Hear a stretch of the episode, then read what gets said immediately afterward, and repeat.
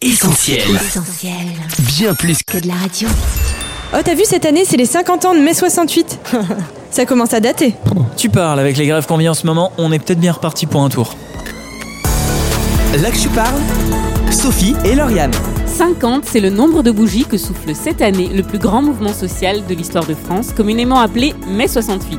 Et si en attendant Sophie à s'arrêter une série de grèves et de contestations, mai 68 c'est bien plus que cela, comme on va le découvrir avec notre invité du jour.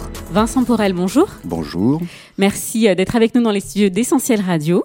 Vous êtes historien, maître de conférence à l'ESPE, l'école supérieure du professorat et de l'éducation à l'Académie de Lyon. Et vous êtes aussi co-auteur d'un ouvrage paru aux éditions Lieu dit, Lyon 68, deux décennies contestataires. C'est bien ça? Tout à fait, tout à Bon. fait. Alors pour commencer, je vous propose d'écouter un extrait de notre micro-trottoir. Qu'est-ce que mai 68 évoque dans l'esprit des gens de prime abord? On écoute. le sentiment quand même que c'était plus un, un chahut de petits bourgeois qu'une révolution. J'ai toujours eu ce sentiment, je l'ai encore d'ailleurs. On est presque en train de revivre, la, de revivre la même époque avec une économie différente, avec des gens différents, avec une génération différente. Et voilà, mai 68, ça a été un joli chahut avec euh, malheureusement beaucoup de dégâts et quelques victimes. mes 20 ans et les grèves. Révolte, euh, ouais, euh, révolution et liberté. Une réaction peut-être? Ah oui, bien sûr. hein. Là, on a deux perceptions de l'événement et qui, euh, qui sont largement partagées euh, dans la société. On a d'une part un, regard euh, un peu désenchanté hein, qui dit, bon, finalement, mai 68, pris dans sa petite euh, acceptation, c'est un chahut d'étudiants, c'est euh, un, événement qui n'a pas eu de débouché politique. Et euh, finalement, bon, euh, on s'est bien amusé en 68, même s'il nuance évidemment. Et puis d'un autre côté, on a une représentation qui renvoie également à tout ce que mai juin 68 euh, fait vivre encore de nos jours, c'est-à-dire euh, un élan contestataire, des lendemains qui chantent également, et puis euh, une volonté de, de s'investir dans la cité, et- etc. Donc moi je trouve très intéressant ces deux, ces deux témoignages. Alors on sait bien que la France est réputée pour ses grèves et son esprit contestataire, mais est-ce que mai 68 est un phénomène franco-français ou y a-t-il eu dans la même période des mouvements contestataires à l'étranger? Alors, dans un premier temps, j'aimerais préciser deux, trois choses. Tout d'abord, sur l'ouvrage lui-même, je suis bien évidemment co-auteur, mais Jean-Luc de Ochandiano est également co-auteur. Nous sommes deux à avoir écrit ce livre. Nous avons été aidés par euh, un certain nombre euh, de spécialistes de la question qui sont intervenus également. Donc, c'est un, travail collectif. Deuxièmement, par rapport à, mai 68 lui-même, euh, la communauté des historiens et au-delà des sociologues, les politistes n'utilisent plus tellement ce terme-là, qui est un terme éminemment médiatique. Parle soit de mai-juin 68, hein, puisque euh, cette contestation, si on la prend, on prend son caractère explosif, s'inscrit euh, dans ces deux mois, voire jusqu'au début juillet, hein, et euh, intègre à la fois une contestation étudiante et une contestation ouvrière. hein. On assiste quand même à la plus grande grève ouvrière de l'histoire de France, ce que d'aucuns ont essayé euh, de passer sous silence, ou du moins de bien séparer de la contestation étudiante pour que ça fasse un peu plus propre. Mais euh, la tendance là actuellement est bien plus à étendre la compréhension de la période à ce que l'on a coutume d'appeler euh, les années 68 ou le moment 68, hein, comme le dirait Michel Zancarini-Fournel, et donc euh, d'interpeller 20 années, hein, c'est le sens du sous-titre de notre livre, 20 années de contestation. Alors pour répondre à votre question, justement, c'est que à cet étiage, euh, mai-juin 68 en, en France est évidemment un phénomène qui va avoir une ampleur euh, mondiale, hein, puisqu'on va en parler partout, mais il s'intègre également dans une grande phase de contestation euh, qui est internationale. On conteste aux États-Unis, on conteste au Mexique, on conteste en Espagne, en Angleterre, en Italie, mais également de l'autre côté du rideau de fer. N'oublions pas qu'à l'époque, on est en pleine guerre froide, en Tchécoslovaquie, en Pologne, mais également dans les pays du tiers-monde, en Égypte, au Liban. Enfin, vous voyez, il y a une, effervescence euh, qui euh, prend son sens euh, d'abord par une remise en cause des sociétés qui sont perçues comme très hiérarchisées. La remise en cause des dictatures. On n'oublie pas qu'à l'époque, Mhm. en Espagne, au Portugal, euh, en Grèce, on est quand même sous des régimes d'extrême droite. Et puis, évidemment, euh, contre la guerre du Vietnam, qui va fédérer énormément euh, de mécontentement et puis euh, également euh, permettre à des étudiants de dire bon bah il y a des problèmes à l'université, mais transformons-les maintenant en problèmes euh, de la société et voyons un peu ce qu'on peut faire. Et alors en France, qu'est-ce qui était à l'origine de ce grand mouvement social? Est-ce qu'il y a eu un événement déclencheur? Un événement déclencheur, oui, bien sûr. L'événement déclencheur, c'est, euh, bah, tout le monde le connaît, c'est Cohn-Bendit, c'est euh, l'affaire de la piscine. Euh, Cohn-Bendit, qui est alors étudiant à la faculté de Nanterre, qui a créé le mouvement du 22 mars, euh, s'en prend au ministre de l'Éducation nationale. Alors évidemment, c'est un scandale. Et puis là, il va être exclu. On va, on va fermer Nanterre. et puis, bah, il y aura une mobilisation étudiante en soutien. Et puis une répression de la police. Et puis et puis voilà, et puis, et puis voilà, ça part. Mais euh, ce phénomène, s'il est extrêmement important, masque en fait des, évolutions qui sont plus fortes. Hein. Euh, euh la contestation n'a pas commencé avec Cohn-Bendit, elle est déjà là. Elle est déjà là au niveau des étudiants. Euh, dès 1965, c'est les cités universitaires qui explosent. Les cités universitaires, c'était un règlement extrêmement contraignant, euh, surtout envers les filles, euh, qui infantilisait euh, des étudiants. Donc il y a des contestations qui commencent à entonner, puis qui vont se développer dans toute la France. Mécontentement, on le retrouve également dans le monde ouvrier, un monde ouvrier parce qu'on nous parle des Trente Glorieuses, mais les Trente Glorieuses, c'est un concept qui a été inventé en 1979, donc bien après les événements. La réalité du monde ouvrier à l'époque, c'est un un monde très dur, euh, on travaille énormément, on gagne peu, euh, des conditions de vie qui sont quand même extrêmement euh, faibles. Et puis, euh, on a également euh, des, euh, des, réserves de militantisme qui sont nées cette fois-ci de la décolonisation. C'est la guerre d'Algérie hein, qui reste encore dans les mémoires et dans les corps et qui va amener effectivement des pratiques de mobilisation qu'on va retrouver un peu partout en France bien avant 68.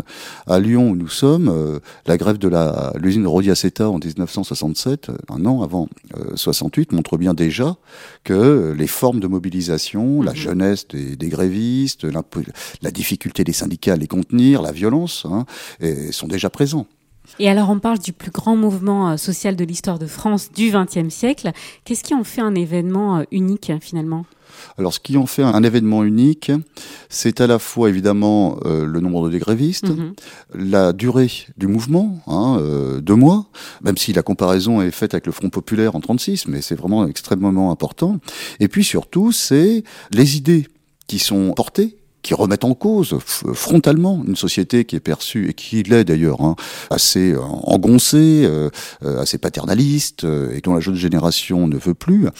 Et puis c'est également la postérité, puisque 68 ne s'arrête pas au mois de juin. Hein, c'est pas parce que le général de Gaulle, revenu d'Allemagne, dit que finalement on s'arrête qu'on s'arrête. Effectivement, le mouvement dans l'immédiat va, va se calmer, mais il va se prolonger dans les années 70 et va amener une profonde transformation sociale et culturelle de la société française. Alors on va parler de ces transformations, mais avant grève, manifestation, très concrètement, qu'est-ce qui se passe dans les rues françaises? Alors dans les rues françaises, je pense qu'il faut, euh, il y a des lieux où on va avoir des manifestations extrêmement euh, régulières. Mhm. D'autres lieux où les manifestations seront plus ponctuelles. Mais dans tous les cas, dans toutes les rues de France, on manifeste. Pas qu'à Paris. Oh, pas qu'à Paris. pas qu'à Paris. J'ai étudié euh, le village de Plosévet en Bretagne. Le village de. Plosévet en Bretagne n'est pas. Bah, il y a eu la manifestation, il y a eu des manifestations, il y a même eu une barricade. Mhm. Euh, donc ça pour vous dire qu'à toutes les échelles du territoire, on a manifesté, on a revendiqué. Hein. Il faut bien comprendre ça. C'est que dans la, que ce soit dans la Creuse, dans le Limousin, dans Rhône-Alpes, à Paris, etc., des milliers, des centaines de milliers de personnes ont saisi cette occasion pour euh, porter leurs euh, revendications et leur mécontentement et faire comprendre qu'il fallait passer à autre chose. Hein. Alors concernant les grèves, ça c'était l'autre partie de votre question, bah, la grève a été généralisée. Elle s'est traduite par des occupations, ce qui est étonnant parce que finalement euh, c'était pas une pratique gréviste depuis 36. Enfin on avait mhm. oublié, on, normalement on n'occupe pas une usine, on mhm. met, un, on dit qu'on n'est pas content. Or là, immédiatement, euh, les ouvriers ont occupé leur usine et ça s'est euh, développé comme une, une évidence hein, dans tout le pays. Alors ce temps des occupations a porté également ses propres problèmes, parce que quand on occupe une usine, euh, bah, qu'est-ce qu'on fait?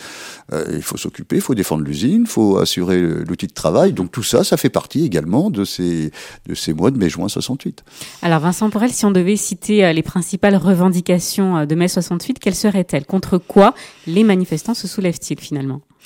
Alors, d'abord, les manifestants, euh, les étudiants manifestent contre une université qui ne répond plus à leurs attentes.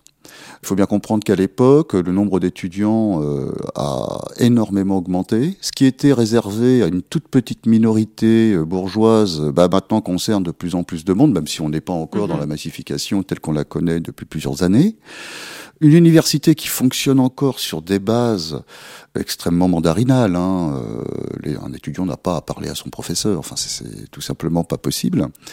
Et puis également, il faut bien le dire, euh, une université qui ne tient pas ses promesses. Ce que l'on oublie trop souvent, euh, c'est que la crainte qui anime nombre de jeunes, c'est la crainte du chômage. Mhm. Où va-t-on travailler? Est-ce que mon diplôme va me permettre de trouver un emploi à la hauteur de, de mes espérances? Du côté ouvrier, les revendications, euh, elles sont de deux ordres. Il y a d'une part des revendications qui sont, on va dire, quantitatives, c'est-à-dire augmenter les salaires, je, je Oui, caricature avec toutes les nuances qu'on peut évidemment trouver, mais il y a une autre revendication qui rejoint d'ailleurs la revendication étudiante, c'est euh, le refus d'être considéré comme des pions hein, euh, dans les usines par euh, des directions, par euh, des maîtrises qui euh, qui méprisent l'ouvrier. Hein. Du coup, les ouvriers, par le biais syndical, demandent à avoir droit de regard sur euh, le fonctionnement de l'entreprise, demandent à ce qu'on reconnaisse la section syndicale euh, d'entreprise. Et c'est aussi euh, à ce moment-là que commence à, à naître et à s'affirmer ce joli mot qu'est l'autogestion.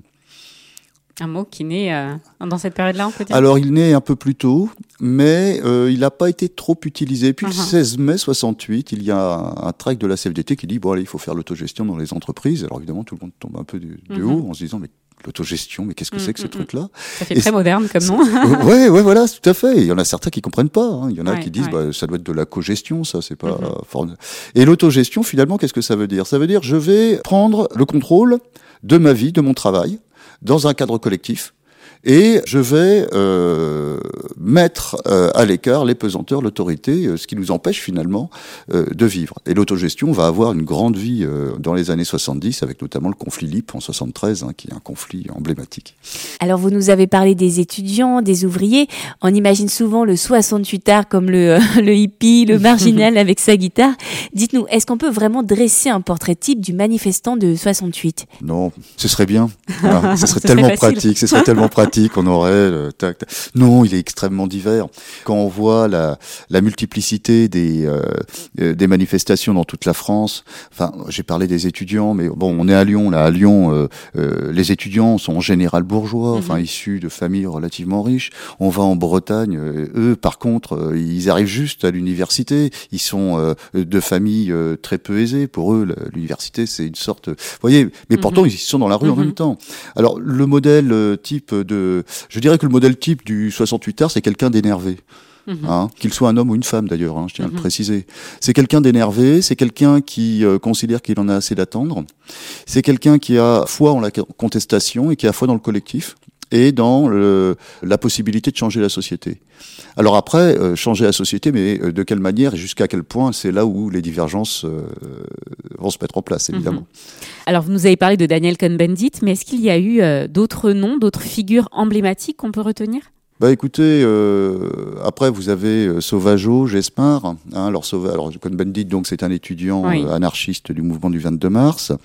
Gespard, lui, c'est un jeune enseignant d'université qui euh, dirige le syndicat des professeurs d'université. Sauvageau, c'est son équivalent étudiant. hein, donc euh, trois personnalités qui vont marquer 68. Sinon, il est assez difficile d'isoler telle ou telle personne, mis à part les dirigeants syndicaux, enfin les personnes qui ont une responsabilité au niveau national. C'est leur travail d'être euh, d'être vu. Mais sinon, euh, les 68 arts ont euh, beaucoup d'ailleurs se politisent pendant les événements. Euh, c'est c'est- c'est- c'est rapide et on, on peine finalement à euh, discerner euh, tel ou tel. Hein. Le 68 art finalement est une espèce assez discrète, quoi qu'on en dise. Alors il est question de mai 68, mais ces événements, comme vous nous l'avez dit tout à l'heure, ne commencent pas et ne s'arrêtent pas à ce seul mois. D'ailleurs, dans le titre de votre livre, vous mentionnez deux décennies de contestation. De quoi s'agit-il exactement? Deux décennies de contestation, ça veut dire que il nous a fallu, pour bien comprendre et pour euh, présenter au lecteur une compréhension de cet événement, aller euh, bien au-delà de l'événement lui-même, et bien en deçà d'ailleurs. Alors on a commencé par la guerre d'Algérie, Mhm. parce que la guerre d'Algérie, euh, elle marque toute une génération. Elle a permis à, à beaucoup euh, d'entre eux de, de se politiser, de se créer une première expérience militante. Elle a aussi euh, donné lieu aux premiers événements, aux premières euh, démarches de contestation de l'État, hein, euh, notamment les porteurs de valises, euh, qui contestaient finalement cette guerre, qui voulaient la paix, et qui sont allés contre euh, la politique de la France pour aider le FLN en lutte, parce qu'ils considéraient que c'était ça la vérité. Et puis, cet élan contestataire, dont l'acmé évidemment c'est le mai-juin 68, va se prolonger dans les années 70. Et là, on va voir arriver, bon, continuer évidemment les grèves ouvrières, la contestation étudiante, mais aussi émerger de nouveaux lieux de contestation. Et là, bon, évidemment, il y en a un qui s'affirme comme étant l'un des plus grands événements du siècle, c'est évidemment le féminisme, hein, c'est-à-dire euh, cette volonté qu'ont les femmes de se réapproprier leur corps et qui va déboucher sur la reconnaissance de l'interruption volontaire de grossesse en 75 et qui va être totalement admise en 1979. Mais il n'y a pas que le féminisme, hein. vous avez également les premiers balbutiements de l'écologie, hein, de l'écologie politique, de l'environnement, dont on parle beaucoup aujourd'hui, mais qui commence dans ces années. Et puis tout euh, un élan de contestation qu'on va trouver un peu partout. Alors on conteste les prisons, on conteste les hôpitaux psychiatriques, euh, on conteste l'armement nucléaire, etc., etc. Donc là, il y a toute une, une floraison finalement de démarches qui vont avoir ensuite des prolongements jusqu'à nos jours. Quand on parle des événements de 68, on parle aussi d'affrontements, de violences. Il est question de cinq morts officiels euh, du côté des manifestants, mais aussi euh, un mort euh, parmi les forces de l'ordre. Je veux parler de la mort du commissaire de police René Lacroix à Lyon. Mhm. Est-ce qu'on peut parler là d'un tournant dans les événements de mai 68 Oui, alors d'une part, je reprends la- le début de votre question. Oui. Oui, euh, contrairement à ce qu'une certaine historiographie a voulu montrer, hein, c'est-à-dire ce côté, euh, on fait la fête, euh, mai juin 68 a été, euh, c'est- les événements ont été, ont été brutaux physiquement. Il y a eu des morts, comme vous l'avez souligné, des morts qui ont été assez nuancées, sauf un, le- la mort Mhm. du commissaire Lacroix, effectivement, hein, qui a lieu le 24 mai 1968 à Lyon, et qui est effectivement un tournant. Euh, donc euh, un, un décès qui, dont les, les causes sont encore discutées, hein, même si un procès a eu lieu, qui a innocenté les, les principaux euh, accusés. hein. Maintenant, pourquoi est-ce que c'est un tournant? Bah, Tout simplement parce qu'avant le 24 mai, les victimes, ce sont les étudiants. Victimes des policiers, qui les chargent très durement. Euh, après le 24 mai, le pouvoir en place va pouvoir dire, ah, la peur a changé de camp, maintenant c'est les policiers qui ont peur des, des contestataires, et donc il faut réagir, et une partie importante de la population va commencer à, à, à se retourner, parce que... publique change. ouais. Ben voilà, parce que au début, euh, cette effervescence Mhm. est somme toute sympathique, et puis renvoie également à des attentes hein, de- d'une part importante de la population. Mais à partir du moment où ça apparemment ça dérape, euh, l'inquiétude prend le dessus, une inquiétude qui euh, qui participe finalement de toute une génération, celle qui a connu la guerre, celle qui a connu la guerre d'Algérie, qui n'a pas envie de revivre des événements pareils, alors qu'on agite un peu partout la peur du bolchevisme, le Parti communiste va prendre le pouvoir en France. Je peux vous dire que le Parti communiste n'avait aucune envie de prendre le pouvoir en France, a été le premier embêté par les événements d'ailleurs, mais ce qui va aboutir finalement à la reprise en main euh, de la communication par le général de Gaulle, qui euh, le 30 mai va annoncer les élections. À partir de ce moment-là, tous les partis politiques se mettent en, ordre de marche parce que c'est les élections et c'est sacré, et euh, va ensuite entraîner cette grande manifestation en faveur euh, du général de Gaulle, hein, qui va avoir lieu à Paris le 30 mai et qui va avoir sa déclinaison dans toutes les grandes villes de France le 31 mai. Mai 68 va avoir des conséquences directes sur le plan politique. Vous venez de nous parler des élections. Une autre conséquence, ce sont les accords de Grenelle. Vincent Porel, de quoi s'agit-il exactement? Face à cette contestation, Pompidou, qui est le Premier ministre, va réunir les syndicats à Grenelle et euh, va discuter avec eux euh, des conditions de reprise du travail. Au terme de plusieurs jours de discussion, des accords vont être trouvés, des accords très importants. hein. La hausse du SMIC est faite, une hausse vraiment importante pour l'époque. On va autoriser euh, la présence de syndicats dans les entreprises. Bref, un, un grand nombre d'avancées sociales sont faites. Et euh, c'est Guy, donc, le secrétaire de la CGT, va ensuite aller à Boulogne-Billancourt. Boulogne-Billancourt, c'est le bastion ouvrier, hein, euh, à Paris, mais également en France. Hein. Quand Boulogne-Billancourt fait quelque chose, tout le monde euh, écoute, et là va présenter à, tous les ouvriers présents les conclusions de Grenelle en leur demandant d'être d'accord. Et là, il se fait huer par les, ouvriers, par les CGTistes en disant il est hors de question qu'on rentre uniquement avec ça, on veut plus que ça. Et à partir de ce moment-là, euh, bah, la CGT va essayer de faire rentrer les ouvriers euh, dans les usines, puisque pour la CGT c'est fini, et elle va avoir énormément de mal hein, à les faire rentrer. On ne veut pas vraiment parler d'une victoire pour euh, les manifestants alors Si on regarde euh, les, euh, les concessions, si, c'est mhm. extrêmement important. Même si la hausse des salaires doit être nuancée, puisque le taux d'inflation à l'époque, c'est pas 2%. Hein, C'est-à-dire que très rapidement, cette hausse va être rabotée par l'inflation. Mais disons que si, c'est une victoire ouvrière, très clairement. Mais les ouvriers, là, ont eu conscience qu'il y avait d'autres choses à aller chercher que ces simples concessions. Alors, bien qu'il y aurait encore beaucoup à dire euh, sur ces événements, Vincent Porel, dites-nous comment se solde finalement euh, le mouvement de mai-juin 68 Le mouvement de mai-juin 68, comment il se solde? Eh bien, euh, bah d'abord, tout le monde part en vacances, hmm. n'est-ce pas? Ah, ça, calme un peu les ardeurs. ça calme un peu les ardeurs. Surtout, ça permet de désorganiser un peu les structures qui s'étaient mises en place au sein des universités. Et dès 69, on assiste à des reprises en main. C'est-à-dire que l'État va commencer à euh, verrouiller un peu ce qui peut l'être. C'est euh, notamment la loi Fort en 1969 sur les universités. Hein, qui est... Et puis, euh, dans un premier temps, on va dire de 1969 à 1971-72, on a, il y a encore une, une très forte, de très fortes revendications ouvrières. Et puis, 1973-74, c'est la crise économique qui arrive, qui est en fait un levier qui va permettre justement de, de dire bon bah maintenant on va arrêter les revendications, maintenant il faut sauver votre emploi et euh, on passe progressivement, je dis bien progressivement, à un autre espace de contestation, mais qui est beaucoup plus centré sur la défense de l'emploi. Nous sommes en 2018, mai 68 souffle ses 50 bougies. Question, quel est l'héritage de mai 68 sur la France d'aujourd'hui? On a posé la question dans notre micro-trottoir, je vous propose d'écouter les réponses. Moi je dirais que s'il y a eu une avancée, c'est l'ouverture du dialogue. On a commencé à dialoguer avec les gens, on a dialogué peut-être un peu tard, mais il y a quand même eu euh, des avancées républicaines. Ça a été le bon côté. il faut s'en inspirer, puisque euh, le pays a gagné quelques avancées sociales. La pagaille. Je pense que ça a beaucoup détruit beaucoup de choses et que ça a créé pas mal de pagaille. Bah, on peut dire que les Français aujourd'hui euh, ils, ont, ils ont leur mot à dire. Euh, il y a des manifestations, quand il y a quelque chose qui ne nous plaît pas, bah, c'est vrai qu'on fait tout ce qui est en notre pouvoir pour, euh, pour pouvoir améliorer ça. Une réaction? Je suis particulièrement attentif à la première intervention mhm. puisque je l'ai réentendu hein, de la part de témoins. c'est vrai que l'ouverture de la parole, l'ouverture d'un espace des possibles a été quelque chose qui a très profondément marqué les gens qui ont connu cette période, qui l'ont vécu qui les a poursuivis et qui les poursuit encore. Hein. Euh, toute une génération n'a jamais oublié euh, mai juin 68. La dernière me fait sourire puisqu'on mmh. a l'impression que finalement c'est que les luttes ouvrières ont commencé avec mai juin 68. Non, euh, mai juin 68 continue hein, des luttes ouvrières, mais c'est bien que on retienne finalement 68 comme étant un point révélateur finalement d'une contestation qui existe toujours. Alors, euh, pour répondre plus largement, qu'est-ce qui nous reste de 68 bah, D'une part, euh, oui, une modernisation des rapports sociaux, c'est une évidence.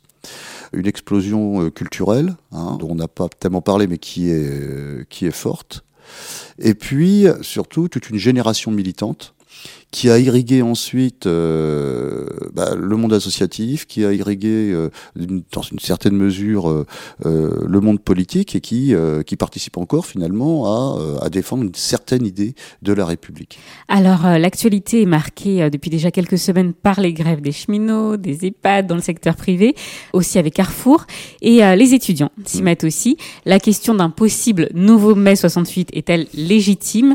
Avant de vous laisser répondre, on va écouter un dernier extrait d'un micro-trottoir. Un nouveau mai 68 est-il possible en France et serait-ce une bonne chose? Écoutez plutôt. Moi j'ai bien peur et je ne sais pas si ça serait une bonne chose, mais j'en ai bien peur. Je pense qu'on est à la veille du même bouleversement. Euh, les gens ont changé. On a actuellement par exemple un gouvernement qui, est, qui cause beaucoup, qui discute beaucoup et qui ne fait que ce qu'il veut. Donc euh, comment ça va se terminer, je ne sais pas. Parce que si, si les syndicats effectivement arrivent à regrouper les revendications, c'est-à-dire c'est le vœu d'une bonne partie des syndicats, euh, je me demande euh, si on ne va pas à un affrontement. Mais bon, j'espère que le dialogue gagnera. Non, je ne pense pas. Je ne pense pas que ça, ça serait une bonne chose. Il faut être responsable. Hein. La France va à volo, il faut la redresser et pas l'enterrer.